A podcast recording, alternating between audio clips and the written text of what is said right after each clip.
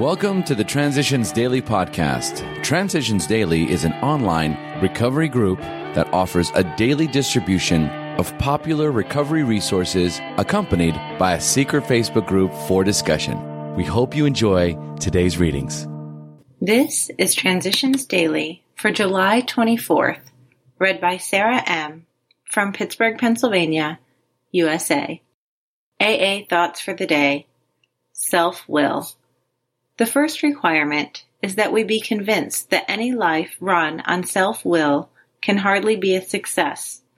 On that basis, we are almost always in collision with something or somebody, even though our motives are good.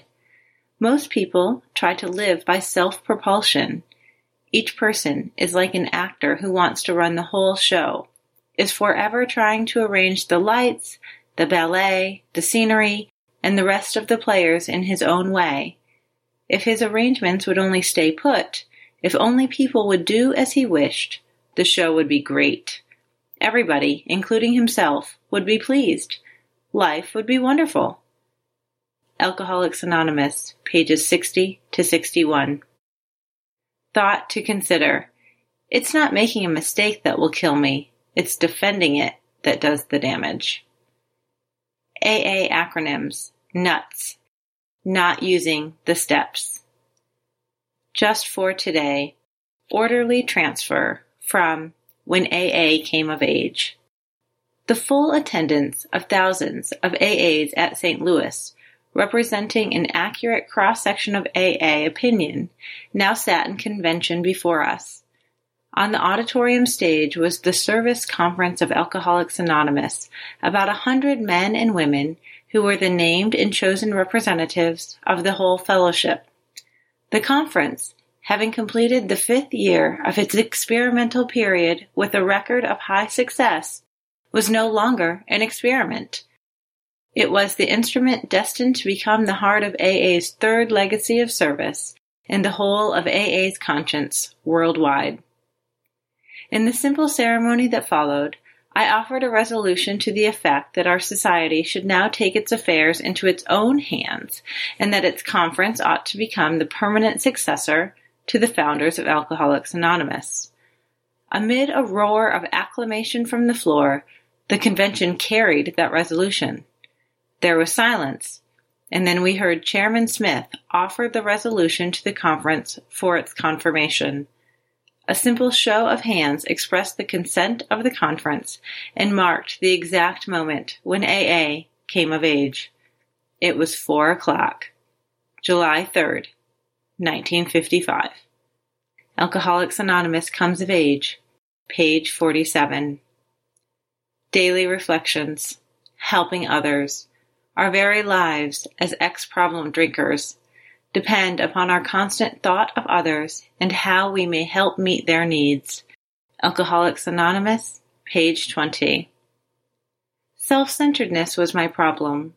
All my life, people had been doing things for me, and I not only expected it, but I was ungrateful and resentful they didn't do more. Why should I help others when they were supposed to help me? If others had troubles, didn't they deserve them? I was filled with self-pity, anger, and resentment. Then I learned that by helping others, with no thought of return, I could overcome this obsession with selfishness, and if I understood humility, I would know peace and serenity. No longer do I need to drink. As Bill sees it, virtue and self-deception. I used to take comfort from an exaggerated belief in my own honesty. My New England kinfolk had taught me the sanctity of all business commitments and contracts, saying, A man's word is his bond. After this rigorous conditioning, business honesty always came easy. I never flim-flammed anyone. However, this small fragment of readily won virtue did produce some interesting liabilities.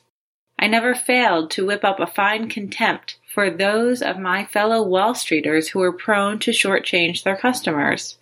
This was arrogant enough, but the ensuing self-deception proved even worse. My prized business honesty was presently converted into a comfortable cloak under which I could hide the many serious flaws that beset other departments of my life. Being certain of this one virtue, it was easy to conclude that I had them all. For years on end, this prevented me from taking a good look at myself. Grapevine, August 1961. The Great Fact. We realize we know only a little. God will constantly disclose more to you and to us. Ask Him in your morning meditation what you can do each day for the man who is still sick. The answers will come if your own house is in order. But obviously, you cannot transmit something you haven't got. See to it that your relationship with Him is right, and great events will come to pass for you and countless others. This is the great fact for us. Alcoholics Anonymous, page 164.